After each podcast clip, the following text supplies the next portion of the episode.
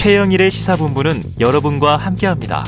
짧은 문자 50원, 긴 문자 100원이 드는 9730. 라디오 어플 콩과 유튜브는 무료로 참여하실 수 있습니다.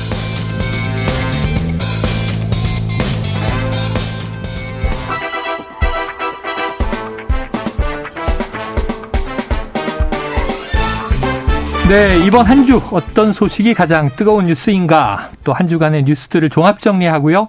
미처 다 하지 못한 이야기를 한번 깊숙이 챙겨보겠습니다. 장윤선의 주간 이슈. 장윤선 정치 전문 기자 나오셨습니다. 어서 오세요. 네, 안녕하세요. 네. 자, 시사탐정 장윤선. 그렇게 이제 캐릭터를. 만들고 있어요. 네, 저희 여기만 오면은 최영일의 시사 맛집 네. 하려고 하는데 자꾸 어, 탐정 분위기로 가고 있어요. 네, 우리는 본부니까. 본부니까. 본부에 네, 본부에서 이제 명을 받아서 자, 이제 위장 잠입을 시킨 거예요. 그러니까 위장 잠입 그러니까 뭔가 약간 불법 같다. 그러니까요. 예. 네, 합법 잠입입니다. 네, 취재니까. 네. 자, 이번 한 주 놓쳐서는 안 될 뉴스를 살펴보는 시간인데요. 음. 뉴스가 사라졌다. 음. 자, 지난 25일 오후에 김건희 여사가 국민의힘 여성 의원들과 오찬 예정이다. 이런 맞아요. 이제 기사가요. 연합뉴스 TV, MBC, YTN 등등 보도가 됐는데 음. 현재 기사가 전부 삭제됐다. 이게 오히려 화제예요. 맞습니다. 그래서 이 미디어 오늘에 따르면 네. 기자단이 합의한 포괄적 엠바고 규정을 위반해서 이렇게 된 것이다. 네. 이게 무슨 얘기예요? 풀어서 좀 포괄적 엠바고는 또 뭐야? 왜 이렇게 어려워? 네, 이러실 것 같은데요. 그러니까 이제 그 기자단하고 출입처하고의 약속을 해서 보도 유예 언제까지는 보도하지 음. 마세요. 그런데 이것을 포괄적으로 그러니까 음. 전반적으로 다 뭐 어떤 건 하고 어떤 건 하지 말고 이게 아니라 어. 전체에 대해서 보도 유예를 해달라라는 네네. 조치가 포괄적 엠바고입니다. 예, 그러니까 엠바고는 우리가 상식적으로 예, 예, 이제 어느 예, 정도 예, 아는데 예, 예. 그래서 그런 묶어서. 네, 묶어서 규정을 그러니까 건 by 건으로 하지 않고 전반적으로 다 못 쓰게 한다. 네, 관련 기사를 예, 네. 전부 쓰지 마. 뭐 이제 이런 거라고 네. 이해를 좀 하시면 쉬울 것 같은데요. 근데 이 기사가 재밌었던 게 어, 지난 25일 보도 내용을 보면 네. 이게 대통령실 기자들이 쓴 게 아니에요. 어. 그러니까 뭐, 뭐냐면 복수의 여당 관계자 말로 보도가 어. 됩니다. 이런 아. 거는 통상 대통령실에서 쓴 게 아니고 네. 여당 출입하는 국회 출입 기자들이 쓴 네, 겁니다. 여당을 출입하고 있는 그렇습니다. 예, 그렇기 때문에 이건 되게 어 알고 있는 초청받은 네. 그런 의원이 자기하고 친한 기자에게 흘려서 어. 보도되는 경우가 그리고 이 사람 같으면 이 사람도 그래서 두 명 이상 확인되면 기사 쓰는 거죠. 네, 이런 거 약간 자랑하고 싶잖아요. 그렇죠. 네. 나 초청 받았다. 네, 뭐 이제 네. 이렇게 얘기를 하면은 그걸 바로 이제 쓰는 겁니다. 안철수 의원도 얘기를 하셨고 예, 반조 초청. 그렇습니다. 그러니까 대체로 보면 이런 경우에는 대통령실과 관련된 그게 뭐 여사 일정이든 대통령 음. 일정이든 상관없이 대통령실에서 통상 일보를 써요. 네네. 네. 그런데 이번에 보니까 여당 관계자 말로 나와서 이거 좀 이례적이다. 예. 그래서 취재를 좀 해봤습니다. 어. 그랬더니 좀 재미있는 사실이 밝혀지는데요. 네.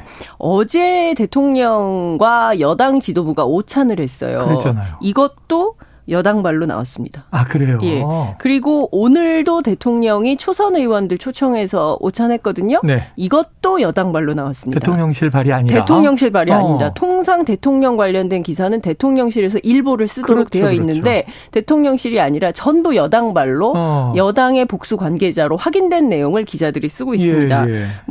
음, 대통령실에서 출입기자들 물 먹이냐? 막 이런 비판도 나올 수 있을 그렇겠네요, 것 같은데요. 그렇겠네요. 대체로 제가 취재를 해보니까 대통령실 출입기자들이 몰랐어요. 음. 이 사안을. 음. 그러니까 알지 못했다는 거죠. 대통령실이 네. 대통령실 출입 기자들한테 대통령의 일정을 공유해주지 않은 겁니다. 어. 그러니까 사내에 정보 게시판이 있잖아요. 네네. 정보 게시판을 보면 그 안에 여당도 올리고 야당도 올리고 뭐 각종 뭐 출입처 다 정보가 경찰 뭐 검찰 모든 정보가 올라오는 정보 창고가 회사마다 있거든요. 예. 근데 그 정보 창고에 올라오는 걸 보고 대통령실 출입 기자들이 나우 중에 확인을 했다는 거예요. 네. 그러니까 사후 확인해 주는 방식으로 하는데 대통령실 기자들 어떻게 얘기하냐면 뭔가 이상하게 우리들에게 이상한 페널티가 생기는 기분이다. 어. 이런 얘기를 하고 있습니다. 뭐, 어, 그런데 이 분위기가 갑자기 형성된 게 아니라 음. 어, 지난번에 있었던 바이든 날리면 사태 이후에 네네. 이 분위기 계속 이어가는 것 같다. 아, 그래서 뭐 네 기자 전용기 그렇습니다. 이기주 기자에 대한 어떤 형식적인 조치가 있지 않는 한 이 분위기 계속될 것 같아서 매우 불안하다. 이제 이런 어. 얘기를 하고 있는 건데요. 어찌됐든 공식이든 비공식이든 이 일정에 풀 기자를 붙여서 어 취재하게 하는 걸 안 하겠다는 건가 이런 어. 의, 의견 뭐 이런 것들도 있는 이런 상황입니다. 다만 대통령실 취재는 늘 경호 엠바고 사고가 붙어요. 왜냐하면 어. 경호 때문에 먼저 행사를 하고 그 다음에 사후 공개해서 기사는 미리 써놓는다 하더라도 음. 대통령실에서 풀해주세요 하는 시점에 어, 전체 그 기사를 푸는 이런 방식이 됩니다. 어. 근데 이번 경우에는 그게 아니었죠. 그러니까 전부 어쩌면 지금 오찬이 진행 중일 수도 있고 네네. 뭐 끝나 대개 2시간 정도 오찬을 하니까 진행 중일 것 같은데 여하튼 지금 하고 있는 거죠. 예. 지역구 여성 국회의원들하고 김건희 여사 일정 네네네. 진행 중이라는 걸 제가 확인했고 또 하나는 어 다음 주 월요일 이때는 어. 이제 비례대표 여성 의원들하고 김건희 여사하고 일정. 예. 예. 장소가 어디냐? 제가 계속 물어봤습니다. 어. 그랬더니 장소는 알려주지 않겠습니다. 아. 경호 문제 때문에 이제 이런 얘기를 몰라요. 했습니다. 예. 그래서 어 그 문제는 생겼지만 그리고 대통령실 출입 기자들이 기사는 못 썼지만 이 일정은 예정대로 진행이 될 걸로 됐다. 보인다. 어, 됐고 있고 다음 주에 될 음. 거다. 이제 이런 말씀을 좀 드릴 수 있을 것 같고요. 그리고 지금 대통령실하고 기자단 정보 교류 문제는 좀 심각해 보여서 음. 제가 더 취재를 해봤습니다. 네네. 그랬더니 어떤 내용들이 좀 나오냐면요. 지금까지 이거 한 번도 보도된 적은 없는데 어. 지난번에 UAE 쭈리히 다보스 포럼까지 네네네네. 쭉 있었던 대통령 순방 당시에 네. 당시 대통령 일정이 너무 많으니까 어. 기자단 내부에서 이거를 일정 표를 만들었던 모양이에요. 어. 그래서 어 기자단의 간사가 만들었겠죠. 네. 간사가 만든 일정표가 49개사 기자들로 구성되어 네. 있는 네. 단톡방에 이 내용이 올라갔는데 음. 그 간사 입장에서는 좀 취재를 원활하게 해보자라는 네네네네. 취지였을 테지만 이 내용이 대관 업무하는 쪽 어. 그리고 심지어 대학 게시판까지 올라가서 문제가 좀 아이고, 생겼던 것 같습니다. 네. 유출이 된 거죠. 그래서 이 출자 누구야? 어. 이걸 찾아봅시다. 그래서 대통령실에서 요청하기를 이거 좀 수사를 해봐야 되는 거 아니야? 아. 여기까지 간 거예요. 네네네. 그런데 기자들 입장에서는 설령 이게 유출이 돼서 기자단 내부에서 징계는 할 수 있지만 네. 이걸 가지고 경찰에 수사 의뢰하는 것은 네. 좀 너무 심각한 거 아니냐 해서 예. 논란이 있었던 것 같습니다. 그러니까 어, 그래서 뭐 좀 유야무야된 이런 측면이 있는데 이를테면 이제 앞서 말씀드린 대로 바이든 날리면 사태부터 음. 이 수사 의뢰건까지 지속적으로 이런 문제들이 생겨서 대통령실과 출입기자단 사이의 정보 교류는 네. 상당히 난기류다. 이런 말씀을 좀 드릴 수 있을 것 같습니다. 자, 여성 의원들과의 여사의 오찬. 음. 또 이게 전당대회 앞둔 상황에서 좀 오해 살 우려가 있지 않나 하는 또 이제 생각도 해보고 해보고요. 네, 네, 네. 그리고 또 지금 이제 어제 일요신문 보도를 보면 김건희 여사가 사회적 약자 돕기 센터를 설립 추진한다. 음. 이런 소식을 대통령실에 확인했더니 음. 취재원을 밝히지 않는 이상 드릴 말씀이 없다. 음. 그럼 이제 공개적인 행보를 어쨌든 시작한 거잖아요. 그렇죠. 시작한 지 여러 가지가 됐고. 네. 이 대구 서문시장에서부터. 이제 이미 시작이 시작됐고. 됐다고 볼 수 있죠. 그렇게 보면 체계적인 메시지 관리가 좀 필요하지 않을까요? 당연히 그렇게 해야 된다고 네. 봅니다. 지금 그거 말고도요. UAE에서 음. 그 여사의 그 개인 어, 단독 일정이 여섯 건이 넘었어요. 네, 뭐이 네. 정도 되면 사실상 제2부속실이 반드시 필요한 예. 거고요. 예. 메시지 관리뿐만 아니라 동선 관리 그리고 그 음. 안에서 나오는 여러 가지 정책 뭐 이런 등등에 대해서도 반드시 관리가 좀 필요한 거죠. 그리고 네. 이것은 국회 운영위에도 보고가 좀 돼야 됩니다. 예, 예. 그런데 그런 내용들이 전부 비공식적으로 이루어지기 때문에 어. 이게 공식적인 골간을 타고 이루어지지가 않는 문제가 계속 발생하는 네, 네. 거예요. 그래서 이 문제에 대해서는 어 그토록 지적이 좀 되고 있는데 여전히 대통령실에서는 그러면 우리가 오늘부터 제2부속실을 설치해서 공식적으로 그리고 어떤 비서들이 어떻게 투입이 돼서 어떻게 일을 하는지를 어, 국민들께 보고 드리겠습니다. 이렇게 해야 되는데 음. 그 문제가 전혀 해결이 안 되고 있죠. 뭐 예산 쓰는 문제도 그렇고 여러 가지로 사실은 어 공식화될 필요가 있습니다. 근데 그게 음. 안 되니까 문제가 많고요. 특히 저는 어 김건희 여사가 기자들을 접촉하고 있다 개별적으로. 네네. 그러니까 사인이 이던 시절은 뭐 당연히 그렇지만 예. 공인이 된 이후에도 접촉을 하고 있다라는 얘기를 제가 들었는데 어. 그게 이번 일요신문 기자를 통해서 그 기사를 통해서 확인이 좀 되는 그래요. 것 같아요. 네. 그런데 이렇게 할 거면 정말 공식화해야 되는 거죠. 그냥 어. 사적으로 기자들 개인적으로 통하고 이러다가 문제가 생길 수도 있지 않겠습니까? 네. 어 그래서 뭐 믿는 기자하고만 할 수도 있고 아닌 기자하고는 통화 안 할 수도 있겠지만 네. 이런 방식으로 운영하는 것은 옳지 않다. 이런 비판을 피하기는 네, 어려울 것 네. 같습니다. 아유, 처음부터 계속 나온 얘기지만 그러니까요. 굳이 대통령이 뭐 폐지하겠다 했던 제2부속실을 부활하기 어렵다면 네. 1부속실 안에 여사 공식 수행팀 해서 뭐 4명이 있습니다. 비공식적으로는 있다는 거예요. 그러니까 지금 있긴 있을 그렇습니다. 텐데 있다는 예. 얘기가 예. 누가 담당하고 있다는 얘기까지도 네. 나오고 있긴 합니다. 그 팀을 공식화 해버리면 되잖아요. 예, 맞습니다. 어려운 일이 아닌 것 같은데. 그렇습니다. 네. 예. 자, 그래요. 자, 사실 다른 것보다도요. 지금 이 김 여사 지금 좀 빛과 그늘이 있는 것이 공식 행보는 시작을 했는데 행보 나설 때마다 함께 거론되는 게 또 도이치모터스 주가 조작 의혹입니다. 네. 지난 공판에서 이 작전 세력의 또 다른 주가 조작 의혹인 우리 기술이라는 이 종목의 거래 명단에 여기 또 김건희 여사와 그 모친 최은순 씨 이름이 나온다고 하는데 이거 어떻게 된 일이에요? 그러니까 이게 지금 앞서 말씀하신 대로 주가 조작 사건 그다음에 이제 허위 학력, 허위 경력 이 문제가 계속 따라다닙니다. 네. 이제 후보 시절에 뭐 잘 보이고 싶은 마음에 그랬다라고 사과를 한 게 끝인데 음. 그다음에 재판 과정에서 계속 새로운 팩트가 나오고 있는 거예요. 네. 이 정도 되면은 어 불러서 조사를 좀 해서 좀 말끔하게 정리를 좀 하고 넘어가야 되는 거 아니냐라는 네. 비판이 제기가 안 될 수 없는 이런 상황이 되는 건데 있는데요. 앞서 말씀 주신 대로 관련 내용은 뉴스타파 보도로 또 확인이 된 겁니다. 예. 도이치모터스 주가 조작 사건이 1차하고 2차로 나뉘는데요. 음. 그 중에 2차, 2차 작전 세력이 도이치모터스 주가 조작을 하던 그 시기에 음. 우리 기술이라는 회사의 주식도 함께 관리했었던 정황이 네. 재판 과정에서 다른 사람이 아닌 판검사들의 질문으로 확인이 되고 아, 있는 겁니다. 네. 예. 이것은 지난 5월 20 지난해 5월 20일 날 열린 재판에서 이제 확인이 좀 된 건데요. 토러스 증권이라고 거기 음. 김모 지점장이 있는데 이 사람이 그 주가 조작 사건 핵심 중에 하나예요. 예. 이 사람 신문하는 과정 중에 나왔는데 김건희 여사가 주가 조작 뭐 이렇게 주사 저 뭐야 주식을 샀던 시점이 2010년 9월부터 10월 사이잖아요. 네. 요 때 10월 말까지 하고 아니 10월 말부터 다시 1회전을 음. 끝내고 2회전을 위한 매수를 시작하는 그 시점에 음. 그때 김 여사 계좌에 매도 자금이 한 10억 정도 있었던 모양입니다. 네네네. 이 10억 정도에 있었던 그 여유 자금을 가지고 우리 기술이라는 회사의 주식을 또 산 거예요. 어. 예, 이러면서 그때 명단 가운데 모친인 최은순도 있었다. 어. 이제 그런 내용들이 확인이 좀 되는 겁니다.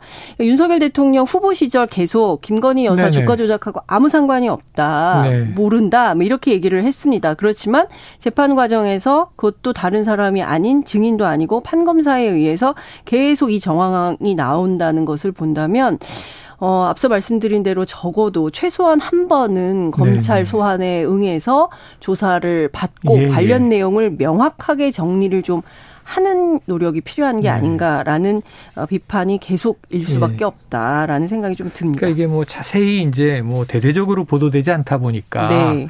눈에 잘 띄지는 않는데 안 써요. 주류 예. 언론들이 안 쓰고 있습니다. 뉴스타파가 계속 보도를 하고 어. 있고 뉴스타파 기자들이 뭐 여러 방송에 나와서 인터뷰를 하는 수준인데 음. 이 내용이 이재명 대표하고 비교하면 네네. 보도량이 상당히 적습니다. 아마 언론 단체들이 어. 분석하지 않을까 싶습니다. 네. 그래서 이게 어느 매체에 실렸느냐의 내용보다도 아까 말씀하신 대로 재판 과정에서 나온 네. 이야기이기 때문에 맞습니다. 이건 친밀성이 높을 수밖에 없는데 이런 내용이에요.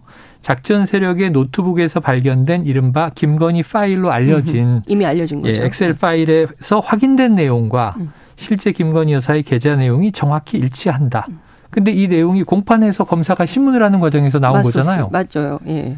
그러니까 이게 그 이미 이제 한번 보도된 건데 그때 이제 그 도이치모터스 주가 조작 사건의 2차 작전 세력의 네. 노트북 그 네. 안에서 네. 이른바 이제 김건희 엑셀 파일이 음. 나온 거잖아요.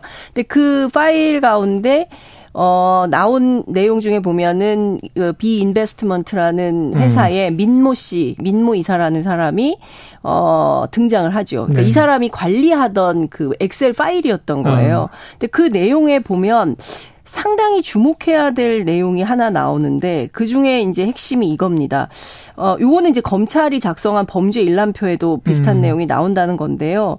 어, 검사가 이제 그 토러스 증거 앞서 말씀드렸던 음. 그 사람에 대해서 이제 그 어, 질의응답을 하는 과정에서 그 대우 계좌 9억 2,202만 7,758원이 있죠. 이렇게 음. 물어보면서 네네네. 그런데 김건희 명의의 미래에셋 대우 계좌 거래 내역을 보면 2010년 12월 15일 예수금 잔고가 앞서 제가 말씀드린 어. 숫자 기억하고 계십니까? 정확히 일치합니다. 네네. 9억 2,202만 7,758원.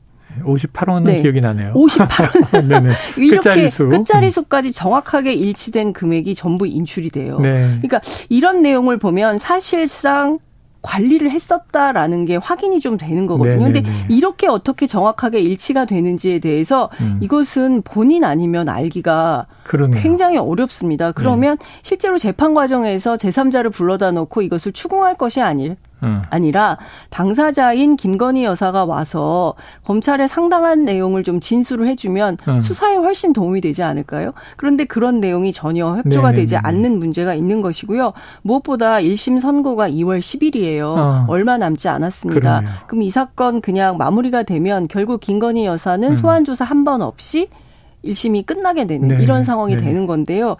이래도 되는 건지 예. 이것이 공정한 재판 상식적인 재판이라고 할 수 있는 건지 네. 국민들이 묻고 있다고 생각합니다. 자, 묻고 있다. 지켜봐야 될 사안입니다. 아까 이제 금액이 워낙 큰 돈이다 보니까 네. 우리가 제가 9억을 만져본 적이 없어서 9억 2천이라고 아까 얘기하셨는데 9억 6천. 네, 9억 6천. 그렇죠. 예. 네. 9억 6천 202만 7,758원. 우리한테 4천만 원이면 엄청난 돈이에요. 자, 다음 이슈로 넘어가 보겠습니다. 네. 자, 나경원 전 의원의 전당대회 불출마 선언 이후 이제 뭐 이틀이 됐는데요. 그 다음에 관심을 끌었던 것이 어제 윤석열 대통령과 여당 지도부의 오찬 소식이 나왔고요. 저녁에는 또 초선 의원들과 만찬도 가졌다. 어, 굉장히 이제 모임이 많은데 오늘은 또 여사의 오찬 모임이 있다. 자, 이 나경원 전 의원이나 전당대회 등에 대한 언급은 없었다. 이렇게 보도는 됐습니다. 윤 대통령이 전당대회는 꼭 참석하겠다. 근데 이제 사실 이제 뭐 오찬 만찬이면 굉장히 여러 가지 얘기가 나왔을 거 아니에요. 네. 정리된 내용만 보면 어떤 얘기들이 오간 건지 궁금한데 좀 풀어주시죠. 일단 양금희 대변인이 쭉 이제 얘기를 했어요. 네네. 오찬 메뉴까지 기자들이 궁금해하는 포인트들을 네. 기사가 될 수 있는 아이템을 어. 쫙 적어가지고 어. 오셔서 풀을 해 주셨는데요. 관련해서 이제 기사가 쭉 나왔죠. 음. 어, 나경원 전 의원에 대한 언급이 있었을까 없었을까? 전혀 없었다 이렇게 네, 라고 주장은 하는데 정말 그랬을까에 아, 대해서는 네. 아니, 여전히 아직 그 기사는 안 나왔는데 네. 저는 어 대한민국의 민환 기자들이 굉장히 많이 있기 때문에 어. 이 보수 언론 기자들이 조만간 보도를 하지 않을까라는 네. 기대를 네. 좀 해봅니다. 어 근데 일부러 안 했을 수도 있어요. 어. 네, 그, 그 사실 그냥 말하면 보도가 되는 시스템이기 그렇죠, 그렇죠, 때문에 그렇죠. 아예 언급을 안 했을 음. 수는 있다라는 생각이 좀 들기도 합니다. 그렇지만 여러 경로를 통해서 저희들이 취재를 해서 한 내용을 보면 음. 어, 윤석열 대통령이 나경원 전 의원에 대한 감정이 그닥 좋지는 않다는 것입니다. 네. 다양한 경우로. 특히 이제 뭐 저출산 고령사회위원회, 그 다음에 기후환경 대사, 어, 처음부터 하지 말든가, 어. 아니면 일찍 그만두던가, 어. 애매한 시점에 이렇게 문제를 만들고 정책적으로 혼란을 키운 다음에, 어, 출마하냐, 안 출마하냐 문제를 가지고 한 달씩이나 이렇게 어. 전국을 흔들 어떤 문제, 는 옳지 않은 거 아니냐라는 비판이 굉장히 많이 네. 있다는 거고요. 그리고 사실 출마할 거라고 기대했는데 불출마 선언을 네네. 하면서 어, 본인이 이제 진짜 엄마를 선점하고 예. 이번에 누가 되든 3월 8일 날 전당대회에 뽑히는 분은 가짜 엄마가 되는 가짜 거예요. 어. 그리고 이 가짜 엄마가 되게 만든 이 저 그 솔로몬 왕은 정말 네. 어 뭐라 그래야 됩니까? 어 어리석은 왕인 거냐? 그러니까 어리석은 왕이 된 게 진짜 엄마를 내치고 그러니까 가짜 엄마에게 가짜 엄마를, 아기를 맡긴. 그렇습니다. 이제 그런 꼴이 되는 거기 때문에 대통령으로서는 굉장히 불쾌할 수밖에 없다. 네, 이런 네. 상황 생각이 좀 드는 거죠. 그렇기 때문에 아마도 관련된 말씀을 하지 않았을까. 다만 어 이게 또 다른 분란을 낳을 수 있기 때문에 정치적으로 음, 음. 그리고 이제 전당대회 그 본격적으로 이제 게임이 시작되고 있는 분위기고 다음 주에 이제 후보 등록을 하면 그때부터는 그야말로 이제 불꽃 튀는 그렇죠, 그렇죠. 예, 전대 일정이 시작되기 때문에 말들을 다 삼가하고 음. 있는 게 아닌가 이런 생각이 좀 듭니다. 자, 윤 대통령 전당대회에 직접 참석한다. 네. 그러다 보니까 이게 또 전례가 없는 일은 아니다라고 네, 하는데 맞습니다. 당무 개입 논란은 또 불거지고 있어요. 문제는 없습니까? 당무 개입 논란은 사실은 초반부터 있었어요. 음. 당원 100%로 하는 게 어때요라고 말씀하셨던 그 네네네. 그 순간부터 유승민 전 의원이 이거 당무 개입이고 공무원의 이제 선거 중립 의무를 위반했다 이렇게 비판을 그 자리에 나오셔서 꼴대로 옮긴 셈이다. 뭐 이렇게 얘기를 아, 하셨죠. 아, 그러셨어요. 이 자리에 앉으셨습니까? 네. 근데 이렇게 비판을 했을 때부터 이제 당무 개입 논란이 있었는데 그것은 지금까지도 이제 계속 진행 진행이 되는 거고 네. 다만 어 공선법 상 1장 제2조 적용 범위를 보면 네. 대선, 총선, 지방선거의 의회 의원이나 단체장 선거에 적용되기 때문에 네. 전당대회 대표를 뽑는 것은 적용받지 않습니다. 그래서 음. 대통령이 전당대회에 가서 뭐 우리 당원들 열심히 하세요 뭐 이렇게 응원하는 것은 어 문제가 안 돼요. 이것은 음. 불법이라고 할 수 없습니다. 다만 어 메시지가 굉장히 중요하잖아요. 네네. 네, 그래서 네. 과거에도 음. 취재를 해보니까 어, 노무현 대통령, 문재인 대통령 때도 참석할까 말까 상당히 세게 검토를 했지만 최종 최종 단계에서는 가지 않기로 결정을 했다는 거예요. 영상 메시지로 한 거죠. 네. 그럼 왜 그랬냐? 이 정치적 부담 때문에 그런 음. 결정을 내렸다는 겁니다. 왜냐하면 가서 무슨 말을 하든 음. 대통령이기 때문에 정치적 논란을 낳을 수 있고 경우에 따라서 파장이 커지면 네. 어, 국정 운영에 큰 도움이 안 될 수가 있다. 음. 않았다. 어, 그래서 가지 않았다라는 얘기들을 하고 있는데요. 예. 이번에도 예. 마찬가지로 대통령이 어, 가서 어떤 얘기를 할지는 좀 지켜봐야 될 것 같고요. 과거에 김영삼 대통령, 김대중 대통령, 이명박, 박근혜 두 대, 네, 네, 대통령은 갔었고요. 어, 대독이나 영상 메시지를 냈던 분들은 노무현, 문재인 두 대통령이었습니다. 음, 그래요. 자, 뭐 국민의힘 내부에서도 여러 가지 목소리가 있는 것 같아요. 그런데 지금 조경태 의원 네.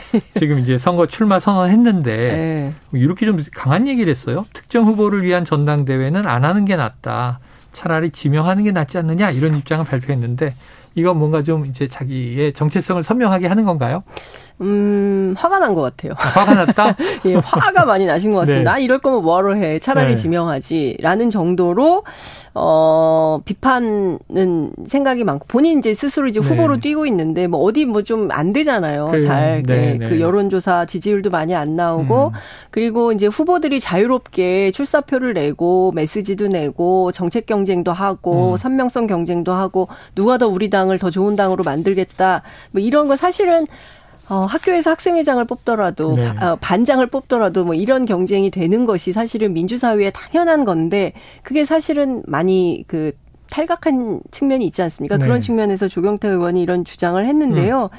어, 사실 당 내부에 불만은 많이 있습니다. 그러나 음. 조경태 의원처럼 이렇게 말을 꺼내지 못하는 분위기가 있는 것도 사실입니다. 네. 왜냐하면 자칫 말을 꺼냈다가 나도 이준석처럼, 나도 나경원처럼, 나도 음. 유승민처럼 이렇게 될 수 있다라는 공포심 같은 게 만연해 있는 게 사실이고요. 네. 그래서 기자들이 전화하면 계속 이거 좀 문제 아니에요. 이렇게 하면 안 되는 거 아니에요. 정말 큰일입니다라고 말씀들은 많이 하시지만 음. 어 조경태 의원처럼 용감하게 나서서 말씀하는 분위기는 아니다라는 어, 생각이 좀 듭니다. 그리고 네. 또 하나 제가 이렇게 취재하면서 느끼는 일감은 그동안 보수정당 혁신을 위해서 굉장히 노력을 많이 하고 있는 젊은 정치인들이 있어요. 음. 이 젊은 정치인들이 이번에 특히 나경원 전 의원의 불출마 선언을 보면서 상당히 실망을 많이 음. 하고 있는 것 같고요. 이래서 되겠는가라는 분위기도 있는 게 사실입니다. 어, 차, 어, 뭐 유승민 전 대표라도 나경원 전 대표라도 뭔가 역할을 해주기를 어, 선배로서 뭔가 어, 역할을 해주기를 기대했으나 그게 잘 안 됐기 때문에 음. 결국엔 뭐 모르겠습니다. 유승민 전 의원이 어떤 결정을 하실지 아직은 이제 후보 등록 기일이 좀 남아 있기 때문에 지켜봐야 되긴 하겠습니다만 어, 결국은 그 정당 민주주의라는 대의를 음. 어, 포기하고 있는 거 아닌가라는 어, 생각들은 좀 하고 있는 것 같더라고요. 네. 자, 다음 주에 이제 후보 등록인데 네. 이 후보 등록 시기까지 좀 주목해야 할 대목 뭐가 음. 있을까요? 저는 역시 국민의힘 전당대회 반전 드라마의 출발은 어, 유승민 전 의원의 어. 출사표에서 시작되지 않을까. 그때부터 여부. 예, 이른바 어, 야구에서 9회 말 역전 어, 홈런 뭐 이런 것처럼 뭔가 기류의 변화가 생길 수 있겠다라는 생각은 좀 듭니다. 그러나 네. 지금까지의 상황을 종합해 보면 어, 아니죠. 전혀 그런 분위기는 아니고, 음. 어, 김기현, 안철수, 안철수, 김기현, 이 구도가 좀 굳어지는 이 음, 상황입니다. 그런데 실제로, 어, 제가 오늘 입수한, 어, 국민의힘 대회비 자료를 좀 네네네. 보면, 어, 당원의 구성이 많이 변했어요. 그러니까 아, 이준석 대표가 그동안 얘기했던 것이 사실이었습니다. 좋은 날입니다. 예, 예, 예. 어, 수도권 비율이 가장 높아요. 아, 그러니까 과거에는 TK가 가장 높다. 네네네. 영남 지역당 음. 이렇게 생각들을 많이 했었는데 실제로 그렇지 않습니다. 어허. 수도권 비율이 가장 높고요. 그리고 TK나 PK 모두 20% 안팎입니다. 예. 그러니까 엄청 많은 건 아니에요. 김기현 음. 의원, 장재원 의원의 뿌리를 두고 있는 PK도 20%가 안 되는 걸로 음. 어, 보입니다. 어, 압도적 1위 분위기 이런 게 아니에요. 네. 어디도. 그리고 세대별로도 분석을 해보면 예. 어떻게 나오냐면 5060 세대가 가장 많아요. 그러나 예. 이 역시도 압도적 1위 이런 것은 아닙니다. 어. 20, 30, 40 세대를 합치면 최소 30% 이상은 네. 된다는 겁니다. 그렇기 때문에 어, 이번 전대 잘 몰라요. 누구에게 어떻게 될지 몰라요. 특히 결선 투표가 있기 네. 때문에 막판에 어떤 일이 벌어질지 아무도 모릅니다라고 음. 얘기를 하는데요. 실제로 그럴 가능성이 있다. 당원의 네. 구성을 보면 충분히 그럴 가능성이 있다라는 어, 판단이 들 수 있고요. 또 하나 재밌는 여론조사가 나왔는데 네. 이것도 막 길게 설명을 해야 돼서 네. 자세하게 설명은 안 하겠지만 어쨌든 안철 어, 저기 김기현과 안철수 두 후보가 오차 범위 안에서 어, 큰 차이 없이 그 예, 일부에서 좀 왔다 짚었어요. 갔다 하고 있습니다. 네. 그렇기 때문에 어 제가 보기에는 선거 전략을 어떻게 짜느냐에 따라서 특히 음. 수도권에 굉장히 많이 몰려 있는 이 당심 어. 어. 당원들이 어떤 판단을 하느냐에 따라서 바뀔 수 있다라는 판단을 네. 할수 있는데요. 그럼에도 불구하고 국민의힘 내부를 취재를 해보면 네. 에휴, 대통령은 못 이겨요. 이런 분위기가 음, 파다한 것은 사실입니다. 지켜보도록 하죠. 네. 근데 어쨌든 뭐 여러 가지 조금 승부의 변수가 있어야 흥행이 네. 잘 되는 맞아요. 거잖아요. 예, 재미가 없잖아요. 예, 예. 결론이 뻔하면 재미가 네. 없고요. 자, 한번 기대해 보도록 합니다. 자, 이제 민주당 이재명 대표 짧게 음. 한번 짚어보도록 하죠. 네. 지난번에 성남 FC 이제 후원금 의혹 검찰 소환 조사를 받았고 네. 지금 18일 만에 이번엔 위례 대장동 개발 의혹 이제 내일 이제 소환 조사 앞두고 있습니다. 지금 뭔가 좀 자신감이 있는 걸까? 준비를 다 마쳤을까? 궁금한 대목이 있고 대장동은 워낙 오래 또 많이 다뤄왔기 네. 때문에 네. 그래서 이제 내일 예, 검찰 조사를 받게 되면 이번 조사를 좀 일단락이 되겠습니까? 또 한참 이게 어, 아니죠, 아니죠, 아니죠. 절대 아니고요. 아, 제가 아니에요. 어제 민주당 법률위원회 관련자들 예. 이제 쭉 취재를 해봤는데요. 네네. 일단 그 어차피 어 기소는 정해졌다. 어, 어 그러니까 답정 기소 이렇게 보고 있는 것 같습니다. 아, 기소는 한다. 예, 구속 기소. 로 보고 있어요. 구속영장까지 친다. 예, 친다고 보고 있습니다. 음. 그래서 민주당 입장에서는 구속영장을 치거나 이러면 불체포 특권 안 쓸 수가 없다. 네네. 네, 이러면 네. 언론과 여당에서는 당연히 방탄국회다 이렇게 비판을 할 거다. 음. 그럼에도 불구하고 그렇게 갈 수밖에 없다. 음. 이거는 수순이다. 왜 네. 이번 사건과 관련해서 검찰은 오로지 이재명을 어, 타겟으로 하고 있기 때문에 네, 네. 사실 대장동 사건만 하더라도 어, 얼마나 많은 등장인물이 있습니까? 그런데 아, 이재명 복잡해요. 대표를 제외한 나머지 법조인들에 대해서는 누구 불러서 소환 조사했다는 소식 듣지 못했지 네, 않습니까? 네, 네. 언론인들도 마찬가지예요. 음. 이렇게 어찌 보자면 이게 그 한동훈 장관은 그냥 뭐 지역 토착 비리다라고 네이밍을 하고 있지만 드러난 그 정영학 음. 녹취록의 내용을 본다면 지역 토착 비리를 넘어서 법조 게이트도 될 수 있고요. 네, 네, 언론계까지도 확장이 된 이런 사건입니다. 어. 그런데 전방위적인 수사는 되지 않고 있어서 이 문제에 대해서 민주당 차원에서는 끊임없이 특검을 해야 되는 거 아니냐 네. 네. 이런 요구를 하고 있기 때문에 대장동 사건은 이번에 일단 가지만 가서 한 큐에 끝나게 끝낸다. 뭐 1박 음. 뭐두 번 가지 않겠다라는 입장이 아주 분명한 것 같고요. 밤을 새더라도 끝내겠다라는 입장입니다. 그런데 네. 밤샘 조사는 없어졌어요. 아. 인권 문제 때문에. 그래서 아하. 아마도 밤 늦은 시간까지 조사는 할 걸로 보이고요. 이거 말고 백현동 또 가야 되고요. 네. 그다음에 쌍방울 사건 또 있습니다. 또 부를 아. 거예요. 또 가야 된다고 생각을 하고 있어요. 그러니까 이게 끝이 아니고 계속 될 거다. 그리고 아마도 2월, 3월까지 계속 될 거다 보는 것 같고요. 민주당은 이런 상황 속에서 어차피 본인들은 불구속 상태에서 재판 받는 시스템으로 갈 거고 이 분위기는 총선까지 계속 이어질 거다. 이렇게 보고 있습니다. 야. 민주당도 그렇게 보고 있고 네, 검찰이 그렇게, 그렇게 하고 것이다. 있고 예. 보고 있고. 네. 야, 이 끝이 없습니다. 끝없는 싸움을 언제까지 봐야 하는 것인가? 네, 한 가지 문제는 네. 이런 지리한 법률 공방 속에서 민생은 실종되고 정치가 그렇죠. 점점 점점 어, 국민들로부터 멀어진다는 문제가 있습니다. 저는 네. 이 점에 정치권도 검찰도 주목을 해야 된다고 생각하고요. 네. 경제 위기 너무 심각하고 가스비 때문에 얼마나 많은 국민들이 음. 지금 시름을 어, 앓고 있습니까? 정말 정치는 정치로 돌아와야 될 것 같습니다. 수사로 음. 정치를 이렇게 망치는 행위는 옳지 못하다라는 말씀을 좀 드리고 네. 싶습니다. 자, 이번 주에 뭐 나온 여론조사를 보니까 네. 기소될 시에 당대표직을 유지하는 게 옳다 그르다 국민 일반 여론조사와 네. 또 민주당 지지층에 대한 여론조사가 좀 엇갈림이 있어요. 네. 자, 민주당의 고민 어떻게 풀어갈 수 있는 전략이 있을지 지켜보도록 하고 일단 내일 주말에 네. 당장 우리는 이런 상황들을 보게 될 것 같습니다. 자, 오늘 말씀은 여기까지 정리를 해보죠. 지금까지 장윤선 정치 전문 기자였습니다. 말씀 고맙습니다. 네, 감사합니다.